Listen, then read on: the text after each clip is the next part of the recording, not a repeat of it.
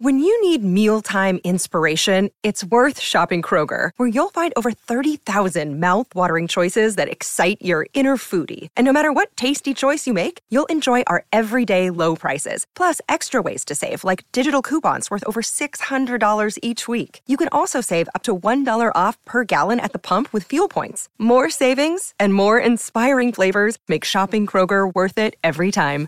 Kroger, fresh for everyone. Fuel restrictions apply. This is First Draft, a dialogue on writing. I'm Mitzi Rapkin. This is a show about craft, the writing life, and the themes that are present in a writer's work. Every interview is a journey. I don't really know where our conversation is going to go, but I do know that it's fascinating every time, in one way or another, we seem to get around to what it means to be human and how through craft that idea is articulated on the page. Thank you for joining me on this literary pilgrimage into the mind of one writer at a time. My interview today is with Katie Runde, author of the novel The Shore. I think when you when you're a lapsed Catholic in a time of crisis, I can really understand wanting to return to the rituals and and feeling so conflicted about the actual religion. We'll be back with Katie Runde after these essential words. First, I want to say to you, thank you for listening First Draft is now in its ninth year of production. Nine years. That's over 3,200 days I've been hustling to create this show. Hustling to get up at 5 a.m. to do interviews, hustling at midnight to edit a show in time for it to go live on a Monday. It takes hustle to do this show. And that's why I'm asking you to please support First Draft, a dialogue on writing on Patreon. You can find out more at patreon.com slash firstdraftwriters. This show wouldn't be here without others like you who converted from fans to supporters. Consider it a subscription service. It is. It's like a newspaper or any hard good you get delivered to your house on a monthly basis. I have been putting my heart and soul, sweat and tears, yes, sometimes there's tears, into the podcast for nine solid years delivering nearly 50 episodes a year of what I believe, and I hope you do too, is quality content you can't find anywhere else. There are nearly 400 authors in the archive, which is always growing. It represents at least 10 times that number in hours spent reading, researching, interviewing, editing, and producing this show. And it is all me. There is no staff behind the scenes scheduling my guests, reading the books, or helping me research and do the hours of work necessary to get this show into the world where you can download it and enjoy it for free. This takes hardcore commitment on my side, so I'm asking you if you appreciate this show, I'd love to feel your love. The first tier of support is just $6 a month, and you can donate on a monthly or annual basis. In gratitude for your support, my patrons receive extra benefits, including cuts from the interviews that didn't make it into the final show, ad free, pitch free episodes, writing tips from my guests, and more. Once you become a patron, you never have to hear me say this pitch again, and there are no ads in the beginning of the show. So, whatever you can afford is welcome please go to patreon dot com slash first draft writers to donate today. Please stay tuned at the end of the show. I'll offer recommendations on an episode in the archive that is similar to the one you're about to hear. And please rate the show on iTunes and tell everyone you know to subscribe. And thank you for your support and for being with me here today, right now, in this moment. I'm really appreciative. And on to the show. My guest today is Katie Runde, author of the novel The Shore. Her work has appeared in Lit Hub, LA Review of Books, and Storyscape Journal, among others. She grew up on the Jersey Shore where her family ran boardwalk businesses, which is also the setting of her novel. The Shore tells the story of a family of four that is in the midst of life altering changes as the patriarch, named Brian, is grappling with a fatal brain tumor that affects his cognitive functions and personality. The mother, Margot, and her two daughters, Liz and Evie, are doing what they can to cope with the slow death of Brian over the course of one summer, with each one of them turning to different sources of solace to find relief from their pain. We began the interview with Katie Runde sharing how this novel reflects some of her personal story. I don't mind sharing any of it. It's been a really long time. And um, yeah, so the character, the dad character in this book has this really particular type of brain tumor called a glioblastoma. And my family did go through that same thing. He, my dad, when I was age 19 to 21, had that same tumor. Um, and depending where that tumor is in your brain, it really affects you differently. So, other folks might have issues with motor skills or speech or things like that. But if it's in your social and emotional, part of your brain, it really just changes who you are. It makes you really impulsive. It really makes you more, um, you know, like kind of obeying your like first impulses a lot, you know, really hard to reason with. Um, and that is, I think you don't realize how much of a part of your personality those kinds of decision making and right like those kind of like backstops for what you want right now uh, are part of your personality but they really are so um so that we so my family did experience that um and then the other part though that's pretty that is kind of taken from my life is we ran these boardwalk businesses when I was growing up as well. So we had, we actually had everything except the type of business that this family in the book has. So the the family in the book has a, a rental business. And I think we had everything else. We had a snack bar and an umbrella rental. We had some of the wheel games and parking lot. So um, I think I just decided to take the very last tourist business and add that to my book. um, and then the third thing I'd say is, of course, the town of Seaside, this Jersey Shore town is definitely this is where I grew up. It's where my family still lives. So that was also taken from my life. Is Seaside a real town? It is. So it's actually two towns. And I, I hope that's clear in the book. It's like a lot of Jersey Shore towns are really small and the personality of them can change really quickly, like from this one square mile to the next. So there's Seaside Park and Seaside Heights. And Seaside Heights is the town where the reality show Jersey Shore was filmed. It's got the boardwalk with all the bars and the crazy stuff on it. And then Seaside Park is right next door. I think there's like two liquor licenses in the whole town. Uh, there's no stuff on the boardwalk. It's just for walking and running. But they're they share just this border and they're right next to each other and the boardwalk flows from one town into the next. So um as different as they are, you can't help but be all up in each other's business when you're that geographically close. So yeah, so they're both they're both real. So you put all of this in in this book in your characters of Brian and Margot and Liz and Evie, this family of four. And I guess I'm curious before we start really digging into the book, you had mentioned that when you that you have your MFA from Warren Wilson and that when you first left school you weren't writing. So, was this the story that you always wanted to write, or did you come on this later after not writing for a while?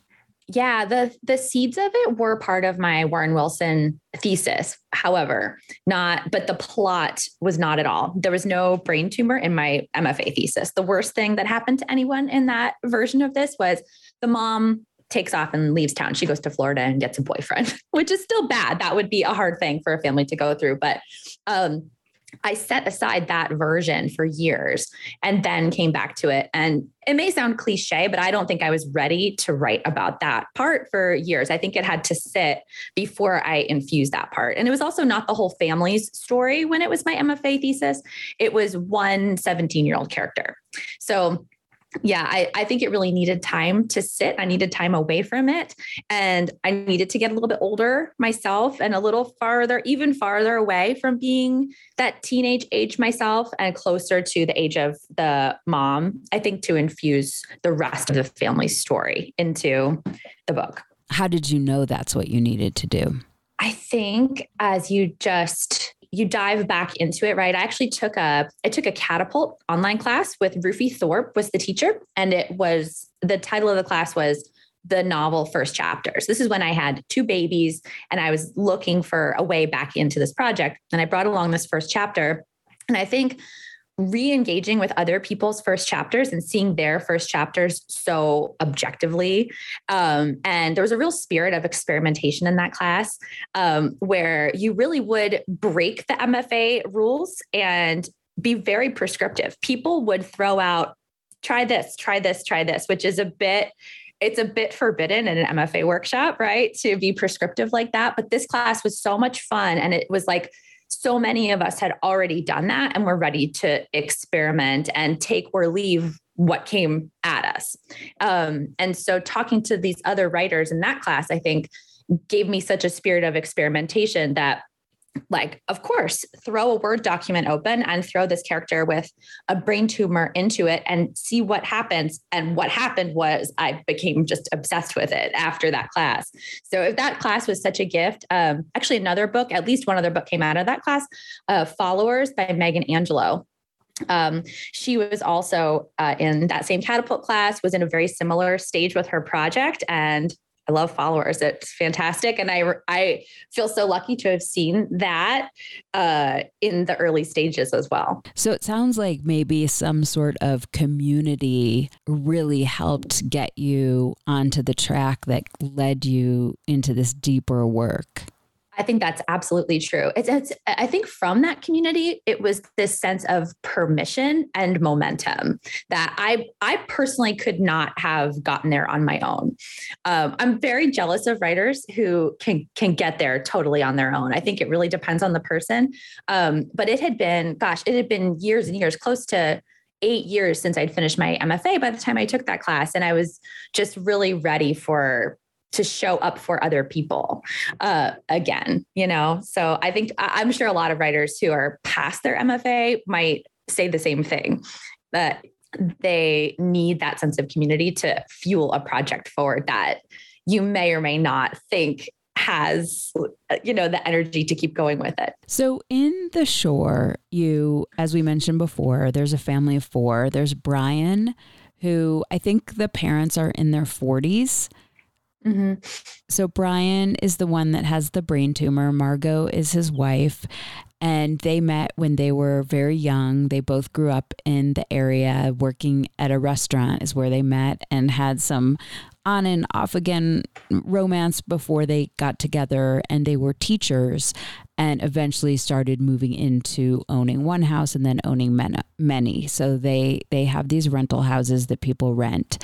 And then they have two teenage daughters. Liz is the elder, and she it works at an, a place that where you can rent umbrellas and chairs, and has her new kind of first. I don't know if you would call it love, but her first boyfriend, who is older and is in a band in Brooklyn and just there for the summer, and then her younger sister um, Evie is bisexual, kind of uh, has a crush on this woman and really trying to um, find her place in her community of friends. I think she's really experiencing the most kind of more classic teenager angst and things going on in her life. And meanwhile, their mom, because their dad has, as you mentioned, what this um, brain tumor does is it changes your personality. It makes you more impulsive. It can make you really mean. It can make you uh, you know, unable to express what you need to express. And so you're living with a ghost of the person that you once loved. So the mom has sort of checked out in in being a mother to them and where the mom finds community is in, in this online forum where she can be honest and share what's going on with her and her daughters really miss her and so the younger daughter evie spies on her on this online forum and actually takes um, on the persona of another woman who's going through this to get information from her mother and to engage her in conversation. So that's kind of what's going on. So I just wanted to to ask you in a way how you thought about writing everything that's going on where you have one character who's kind of absent, which doesn't mean he's not in there. He is in there. So you see him, you know, maybe making an insult, or you see him saying inappropriate things, or you see him not wanting to get in the car or not wearing pants. But his we don't get a sense of who this this person is. So you're writing a book all around a ghost. And I'm wondering if you thought about that and how you approached it. Oh yeah, it's yeah, it's the central question writing any character who's not themselves right in the present action and i i'm i became a little bit obsessed with books that do this in all different kinds of ways um, i read a lot of books about characters with dementia Um, I read lots, lots of addiction memoirs, uh, particularly addiction memoirs from the points of view of the family members. Um, and it's always, it's always such a hard question. So I think in the shore, the way I approached it is less is more, right? That you to trust the reader to to take the cues from what you can give them from things from things like characters memories those are for sure part of it uh, but but the briefer the better um, and to allow uh, the reader to extrapolate the rest of what this person was right? From whether it's one day at a that a kid remembers from a cross country meet or a particular decision that they made right? Like there's this section where evie is asking about a class and pushing back on him and he makes her take this economics class that she ends up loving. It's a small moment but i think you can extrapolate a lot from it um, and then using other alternate forms, I think, is a really interesting way to get to know a character who's not himself in the present action. So we get to know Brian and Margot's early relationship through these emails in this these web 1.0 kinds of emails in the very early days of email and every person I've talked to about early emails in the 90s wishes they had them. I haven't found one person yet who saved them, who who saved those really early emails that they exchanged, whether they were like silly ones with your high school friends if you went away to college, or uh, or or something like this with a long distance person you were dating.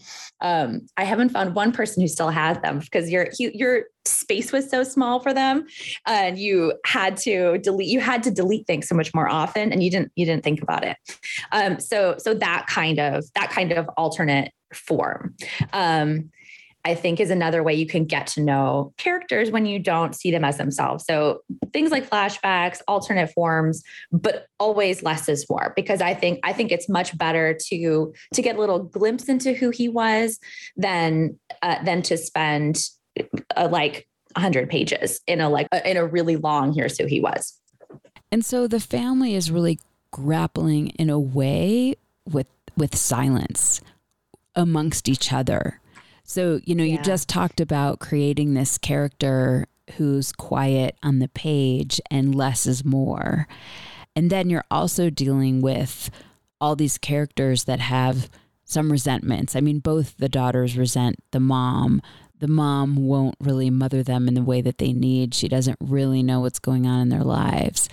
And I think yeah. you, part of the way you handled that is that you you have alternating points of view. So you have the book in each of these three women's point of view so the reader can get to know more of what's going on even if that's not interacting with each other. But can you talk more about that idea of the silence that existed and how to create that on the page with the tension that is embedded in that yeah, I think it's a really common experience within a family to to feel so isolated within your grief. And there's two levels of grief going on with these people because when you lose someone and you have to like twice, right? It's this like I call it like a mind f. I can't I haven't come up with like a better, you know, without using a cuss word to a better way to describe it. Like having to care for this person who's not himself, knowing he's knowing what the end is going to be. There's not some miracle cure coming here, right? You see where it's going. Um, that that's so isolating because whether you're even among the sisters, even between the sisters, uh, at age 16 and 17, they're experiencing it differently, right? And of course, their mom in her mid 40s is experiencing it differently. They're in the same house, they're in the same family, but no two family members' experience of, of grief, and especially this kind of caregiving and grief, is the same. So that by its nature is so is so isolating. So I wanted to portray that and I think you can show that in these day to day moments um, that can break your heart. You know these and these these moments of trying to reach out and getting shut down are really heartbreaking and you only you only do that so many times before you're like well i'm not doing that anymore and before you go looking for it somewhere else i think everybody in this family goes looking for what they need somewhere else and everybody in this family makes little attempts at connecting and and demanding that the other person in the family like get how they feel but no one has the bandwidth to every everyone is so consumed with their own version of it that uh, you you can't have the bandwidth. Um, you know, and I think the Margot, the mom, is it, it's particularly acute with her. The sisters can connect, I think, in a way with each other that they can't with her um, because she's so overwhelmed. She's so overwhelmed, you know, and she has these little flashes of of understanding what she's not giving her girls and just not be not having the space to process it. I think it's a book that like it's implied that they'll be dealing with this for years and years after. There'll be many more conversations and the the bandwidth may increase and decrease after the fact, right? So um, I hope that it hints at moments that are ahead for them when you finish reading. Um, but but yeah, I think anyone who's been through this probably has a version of it. Anyone who's been through loss in a family, which is everyone at some point, um, has that frustration of oh, you you're not living the same exact experience as me, even though you're in my family. Yeah, and you did embed some flash forwards for especially Liz. Yeah, I just like also less is more, right? Like I just I want you to know that they're going to be okay. Like I you know, I don't think you need to know. I think I think you can see just a little image of um just a, a, a very quick image, a, a very quick allusion to what she's going through now will be okay. That she'll carry this grief and it's not to it's not to break her. It's going to form who she is for the rest of her life, but it's, it's not to break her. So I hope it's just enough that you know that they're all they are going to be okay. Hey, it's Kaley Cuoco for Priceline. Ready to go to your happy place for a happy price? Well, why didn't you say so? Just download the Priceline app right now and save up to 60% on hotels. So, whether it's Cousin Kevin's Kazoo concert in Kansas City, go Kevin, or Becky's Bachelorette Bash in Bermuda, you never have to miss a trip ever again. So, download the Priceline app today. Your savings are waiting Go to your happy place for a happy price. Go to your happy price, Priceline. So, the one place where I think the mother does push their connection. So, basically, what they do and as they organize their summer is they're they're taking turns of who's going to be home when. So, there's certain nights right. that Liz can't go out with her boyfriend, or certain nights that Evie can't go out with her friends, or they have to check in with the mom is home because someone always has to be on duty. And there's one thing that they basically have left that they all do together, which is go to church. But no one the kids don't want to go to church. I'm not even sure if Margot wants to go to church. So I wanted to ask you about because Brian, I think, used to like to go to church, but I didn't get the sense that church was very meaningful for them even before, at least for the girls. Um, so I just wanted to talk about this ritual of church and religion and how that bringing that into the story and and what that meant for you. Yeah, yeah. I think it's the very particular rituals of church for lapsed Catholics, uh, which there's a lot going on there and a lot of conflicted feelings, right? Yeah, the family basically they the story is that they they stopped going to church because everyone realized at the same time like we don't we we don't believe what this religion is is saying right like um they had been kind of going along with the with the rituals and kind of being the like you know, sort of like half there type of Catholics. You're okay, we go, but we don't, we don't believe everything until Evie calls them out and the rest of the family agrees, right? Like we don't actually believe what this religion is saying. And we are, we are going to listen to our daughter and where we are going to not go. But Brian has kind of a resurgence of his own of his own faith right as the brain tumor takes over and as he as he changes right he's not able to have that same judgment and that same memory of why they left the church right so margot gives in and says if this is important to you it's it's one time we can be together and it's quiet and i'm going to just compartmentalize the actual religious aspects of it and we are going to go because I this is a thing I can give into and I can give my husband. It's a peaceful hour. We're together this doesn't imply we're going to like be Catholic and believe in all the tenets of Catholicism again, but we are going to spend this hour together. And she drags the girls along. But I think there's also uh, there's there's there's something where it's like this port in a storm feeling, you know, like I think Margot might be there might be more than she's letting on to why she wants to return to church because I think when you when you're a lapsed Catholic in a time of crisis you know there's a I, I can really understand wanting to return to the rituals and and feeling so conflicted about the actual religion. Yeah, so they go and they participate and the girls go kicking and screaming, but they they do go. So that is a moment where they, you know, there's a degree that the girls get it and they do give in and there's this unspoken we all know why we're here, right? It's for the time, it's to uh, it's to give mom something she wants even if we don't totally understand it um, and there's a and there's an implied understanding that this does we are not signing on for a lifetime of catholicism. We're signing on for an hour of these rituals that we need in this really hard time in response to uh, this dad who is who, who who has this impulse to return to these rituals as well. Did you have that in your life Yes, I'm I am a lapsed Catholic myself and have felt all these same conflicted feelings about really missing, really missing the rituals. You know, I, I would say I also grew up as sort of that type of Catholic that um it was it was kind of understood. Uh, it was well, for one thing, for one thing, there was a lot about Catholicism I just did not know. Like, and I went to a Catholic college as well and got there and I was like, what? um, because you know we had like shown up but i had sort of the like fill in the blank ccd class you know like you could just get 100 on the test if you wrote jesus in the blanks you know like jesus and love in the blanks. And then i i i feel very naive talking about this now right? You know like at 17 i should have i should have understood more about it but i really didn't.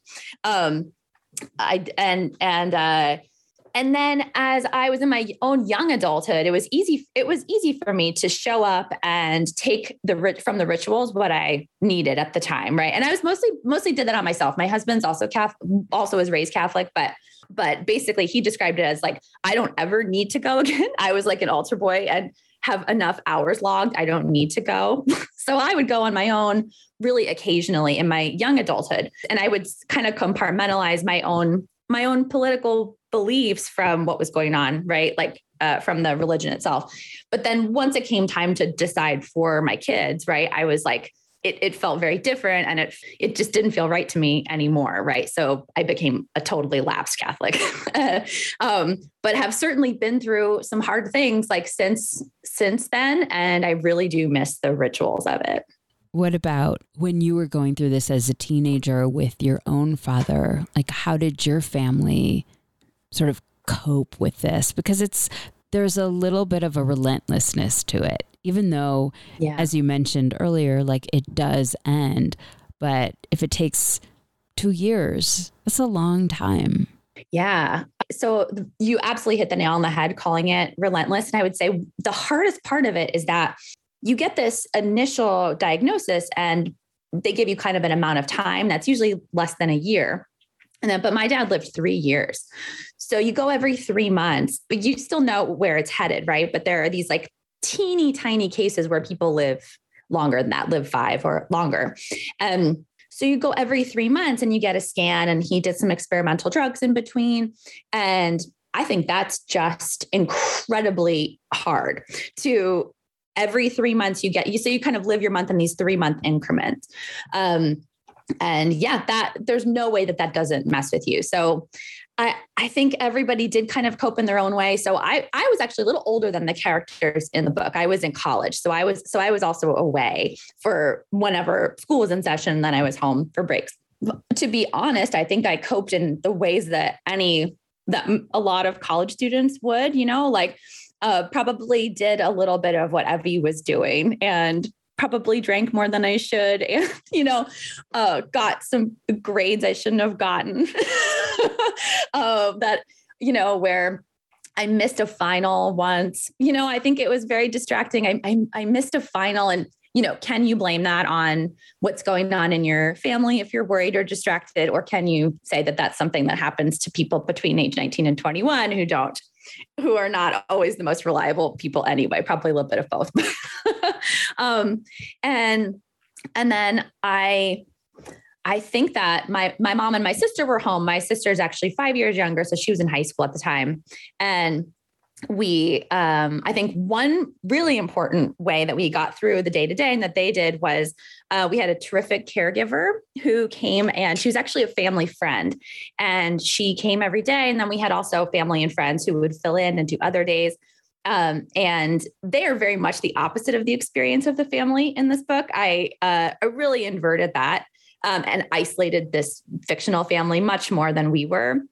Um, so my mom was able to work, and I think work for her was uh, was fant- was fantastic. Like I think that was the way that she had these 8 hours a day. And she talks about this in this way that like she she would get in her car and have her coffee and wear her work clothes and she said she felt that felt really good every day. Um and then my sister was like valedictorian of her high school class and was um she was like one of the first students to do like five varsity sports. She like she did like all the sports and was a cheerleader. so I'm not really sure how she did that sometimes. I think she had to like I know she was like cheering for herself sometimes. um, but uh, so I think she she threw herself totally into school. So if you're kind of looking at like the ways that the three of us coped, um, that's that probably is the really short version, you know, but I think the other side of that is you just kind of do day to day and three months at a time. I was just talking to a friend the other day too, like at the time we didn't go see therapist or anything like that. I think even 20 years ago was uh, was a really different time, you know, for that kind of for that kind of thing, right? Um, and how if it had happened if it happened today we would make that part of our way of coping but at the time i think it was a different it was a different time and uh, and that wasn't that that wasn't part of our uh, way we coped with things. When you were writing this did you have discussions with them about the book? Like lengthy discussions um, and how do they feel about the final version? Yeah, um, as I was as I was writing the different drafts, yes, my sister is one of my early readers, and she was very helpful in reading earlier drafts and and really putting on the hat of both uh, a reader and a writer and somebody who'd gone through this, and she was really helpful. Um, and then once the arcs came out um, and they read these, like there was a gap in between when I was editing with my editor. Um, and then I gave it to them as an arc. And um, they did just a fantastic job. They're both voracious, omnivorous readers. And they basically were able to read it twice and read it as read it as a reader and then read it again as the really unique experience and the really hard experience for both of them i'm sure of seeing of seeing this thing you've been through on the page. Um, and and and yeah i am very grateful because i've talked to lots and lots of writers who draw on their own experience who have had a much harder time and have have not been able to engage the way that I have with them since the since the book came out. They've done uh, it's of course brought up some stuff. um, but I think they've both done a really great job of of engaging with it and talking through it and and using it as a way to you know as a way to be proud of what we made it through right um and a way to also like we had a party about a week or a week ago uh, for for like the boardwalk people and family and some friends.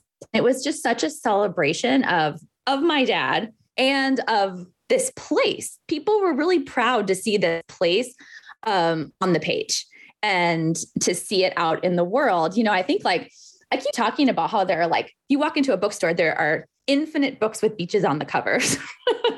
you could close your eyes and grab one, you know, uh, but there are not infinite books set in this really particular beach town. So people were really happy to see it there. So I think as as the book's been out in the world, those feelings of being really proud to see this place on the page have also combined with their with the the feelings of seeing your, your own family's experience on the page right it's it's all it's all one thing right you can't extract you can't extract it. So they've they threw the party and i i thought that was just lovely. My sister like found all these boardwalk people. Not all the boardwalk guys are like on social media. So she had to go and find them and invite them. And and it was just such a great celebration of of the place and of the portrayal of like you know, what our experience was in this place.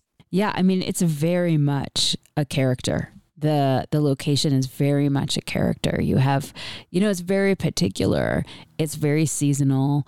It's, you know, I you didn't write that much about the winter, but it's quiet in the winter and so bustling in the summer. And you have people coming from all around the world to get visas to work in the summer. It's like game on. It is a tourist place. And when you live in a oh, tourist oh, yeah. place, your perception and experience of that place is so different because it's just your home. And so it was a very powerful element of the book as, you know, writing about places character. Oh yeah. Yeah. There's there's nowhere there's nowhere exactly like it. And it's funny there you know i've like you know i've traveled and i've lived in a lot of different places and and some places you'll you'll get a little like spark of like this reminds me of seaside. Like i you know driving all the way up the coast of california once when we lived out there and we ended up in santa cruz. And i got just little flashes. I was like okay this is kind of the closest I've come to a town that felt like seaside in that in that whole trip of all these different feeling California coastal towns, you know.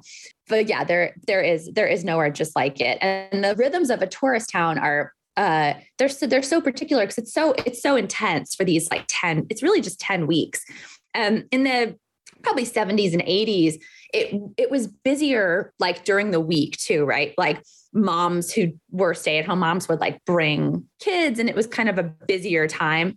So now it also is like much more intense on the weekends. Uh, than during the week too, and the, so it's even more concentrated. So I think that also speaks to like the the grief that the family's going through, right? Like anyone who's experienced grief or in the midst of loss, you feel kind of weird and exposed when you do something like go to the grocery store right? Or you go to work right? Um there's this little like ah like i shouldn't be here. Like i feel fragile and not myself. And it's like you have this secret thing that's occupying your whole brain. And then when you do that in a tourist town where everybody's there to party right? Not just like a regular office or like i'm going out on some errands. You you amplify that times a hundred. Like that feeling you know that everybody feels at some point when you're in the midst of loss if you put it you put it somewhere where everybody's there to party and have their one week at the beach it multiplies it by 100 you know? So one of the things that um, margot found solace in was this online forum. Can you talk a little bit about this online forum. It was, I mean, it was basically a support group. And you were talking earlier about how, you know, 20 years ago there wasn't therapy and she wasn't going to therapists, but this was a type of therapy for her. And so you got to write, it was one of the ways in craft that you got to really expose how she was really feeling. Yeah, this GBM Wives Forum, it's really interesting because these web forums are a very like web 1.0 kind of thing right? Like they they were one of the first things that existed at the dawn of the internet right? Uh, but they still do right? Like and it's still a place that also as i've talked to more and more people they've people that i wouldn't even have guessed would engage um, in forums this way have told me that they've found community and found answers to things that are very specific experiences, right? Or very hard things they're going through uh, in these online forums.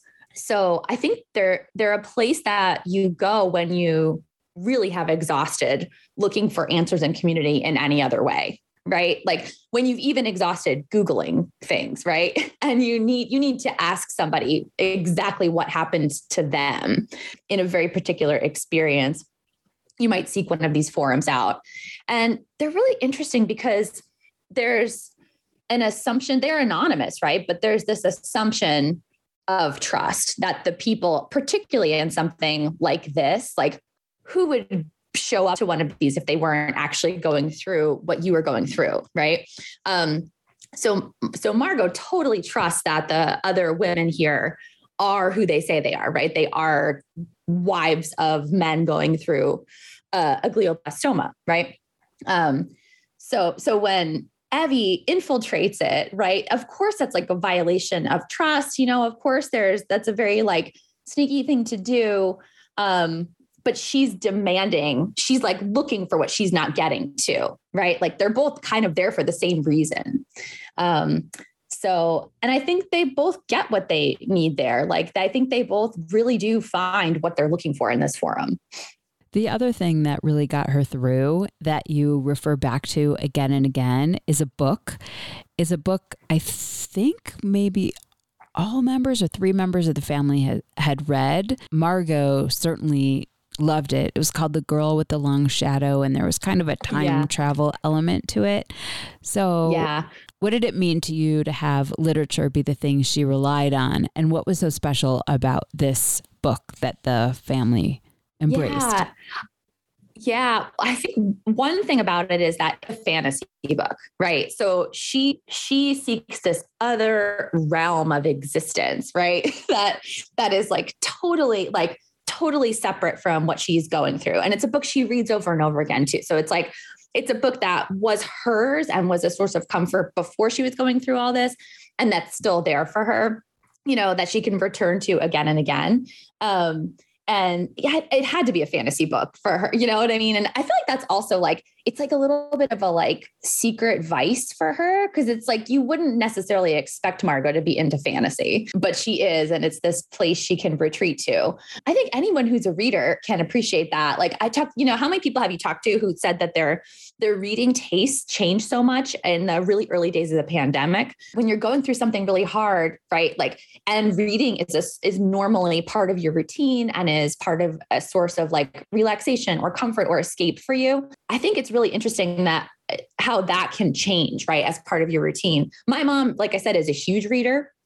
And she said for for the years after my dad passed away, she actually couldn't focus. She read just all she could read were like decorating magazines. Like she just like flipped through them and like just just could like flip through really quick. She didn't have that focus. So I think Margot kind of reflects that that like this is the what she has the bandwidth for right now, right? It's and it's also where she's looking for comfort. Was it fun to make up the book? It, it's really fun, especially when you're writing a book, right? It's really fun to just like dip in and out of a book within a book. You can do all the fun parts and you can just be like, and then they got on a like beautiful glittering superhighway and you can just like jump to this image and throw it out there and you're not responsible for like anything else right? You could dip in and out the way that the the characters would but you don't have to have the whole thing fleshed out right? But maybe one day i will. One of the things that Margot came to was that she couldn't really ever get over this unless she moved. That's what she was toying with as right. sort of what to her daughters felt like a nuclear option because they knew that only from reading the forum. It's not something she ever said to them. But when you're a teenage girl and you are, you know, deeply steeped in your friends and your community, that's like getting your whole entire world ripped out from underneath you. So that was a lot of the tension of the book.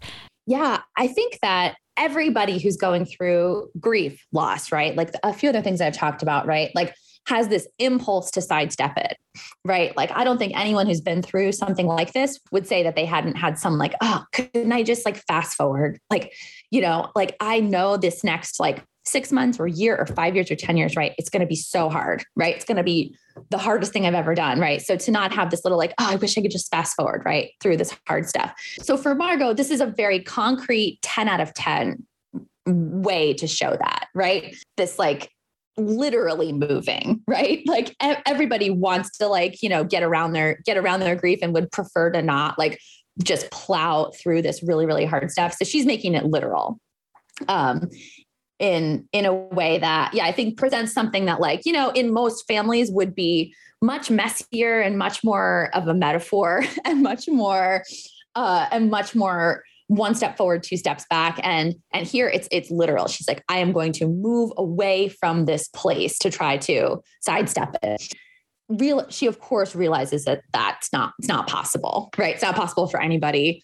Um and but she needed it though was another thing that got her through like those zillowing zillowing that place and googling you know like ideal towns to move to was another one of her escapes that somehow recharged her and got her through. So as as hard as that sounds to to potentially imagine putting your kids through that, I don't I don't ever see her as having gone through with it, right? Like I I don't ever see her as having when push came to shove really putting her kids through that. She self she sabotages herself when it really comes down to it, right? Like a woman who like built her career in real estate, you know, like lowballs an offer, like that's self sabotage, right? So I, I, don't, I think it was always a comfort and an escape and a way to recharge as she's going through this really hard stuff that was, that was never going to be real. I'm curious about for you, since you had mentioned you have been working on this in some form since grad school and that it is a story true to your life, where you're at now with your writing. Yeah, to be honest, I was I, I was working so much like throughout the year leading up to publication on other stuff, right? Like on essays and which take a lot more than which like any essay writer will be like, yeah, no kidding. They of course they do. um, so I was really nervous when I returned to the fiction writing space that, you know, that it would feel uncomfortable or that you'd feel that sort of like cliche imposter syndrome. Um, but I've been able to just like implement all my usual tricks, right? The turning off the internet and the uh, and the making word count goals. Like I love Thousand Words of Summer so much and cannot shut up about it. Jami Attenberg's uh, Twitter challenge. Um, and I've found that like I am able to return to that space, which I was I, I don't think you really know until you get back there. Um, but I'm super early stages, messing around with things like, you know, nothing, you know, nothing on its way to a full draft just yet. But I am really enjoying the fiction writing space, which was a, a huge relief to me. You know, speaking of these characters, right? On what they need in their lives and what makes them feel whole and what recharges them.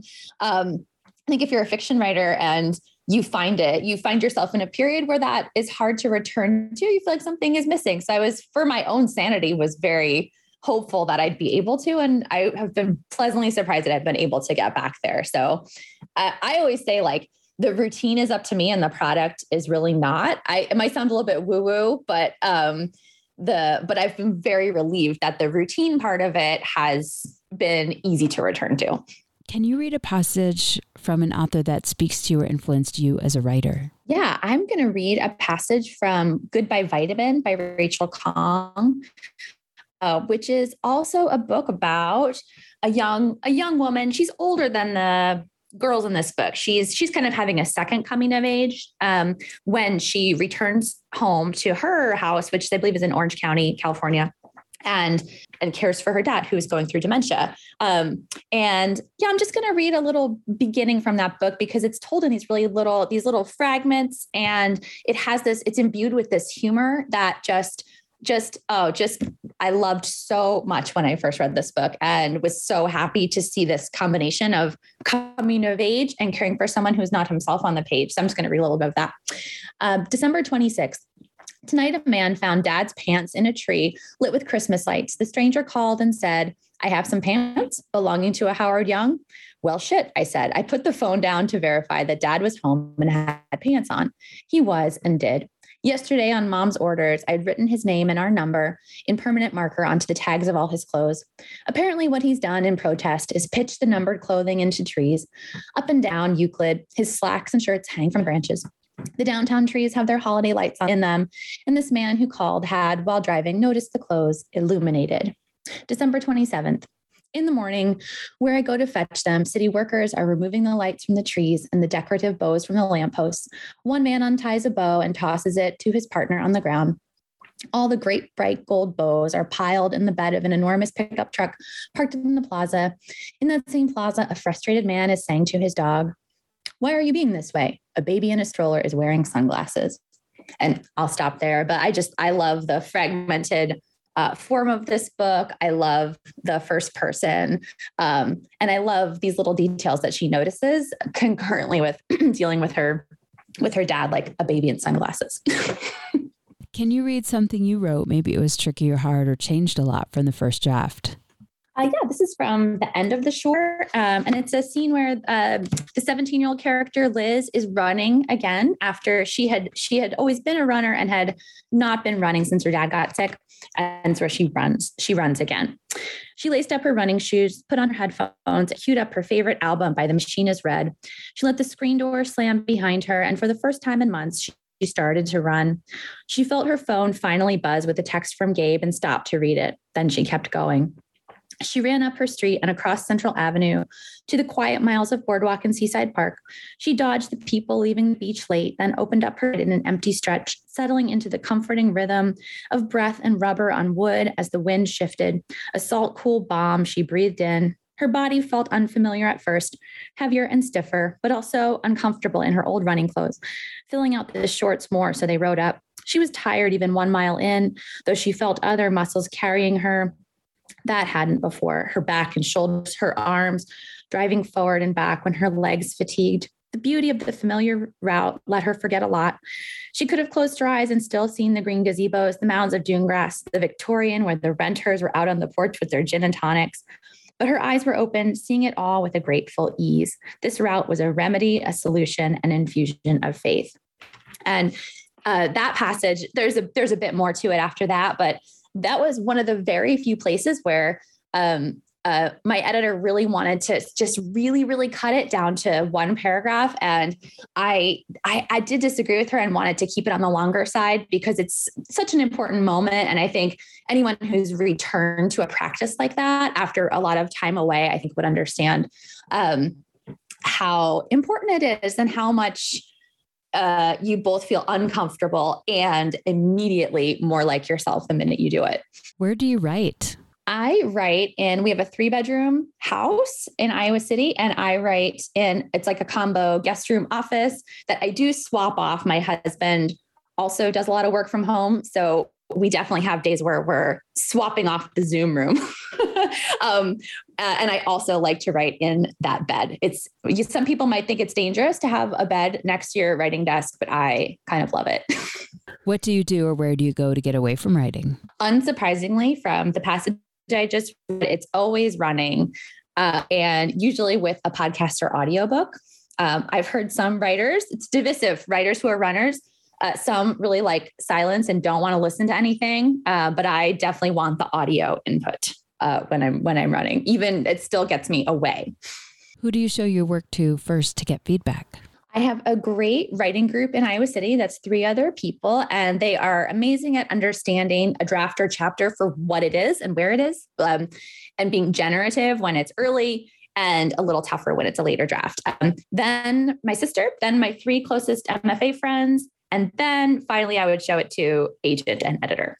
How have you dealt with rejection? This might be a very like daughter of a therapist kind of thing to say, but first, feel your feelings. there's nothing wrong with feeling not very good when you get rejection or, you know, or that rejection of like, you know, someone else got something, you know, that you think you want.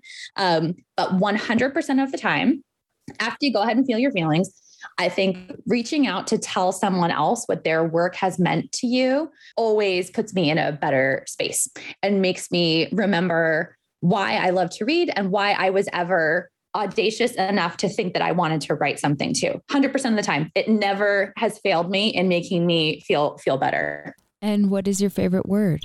Is a word from the shore that I love um, that kind of plays an important part. And the word is ember.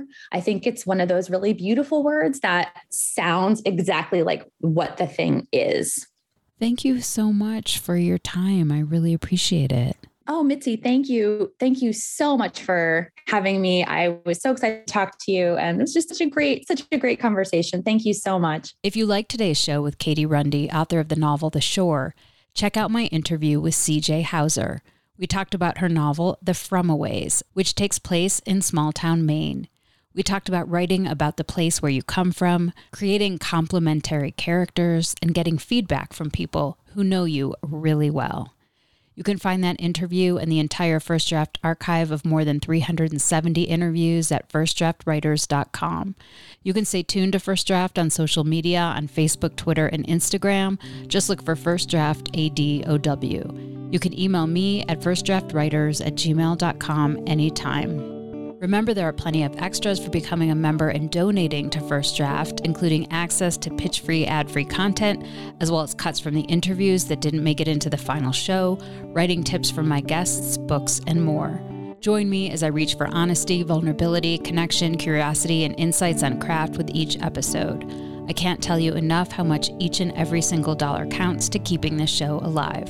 The first tier of support is just $6 a month. So please go to patreon.com slash firstdraftwriters. Coming up in the next few months on First Draft, interviews with Elizabeth Strout, Stacey D'Erasmo, and George Saunders. I want to send out a huge thank you to my patrons for making this interview happen. Your support makes First Draft a dialogue on writing a reality every week. Please stay healthy and safe. The theme music for First Draft was produced and performed by Murph Mahaffey. I'm your host and producer, Mitzi Rapkin. Thank you for listening.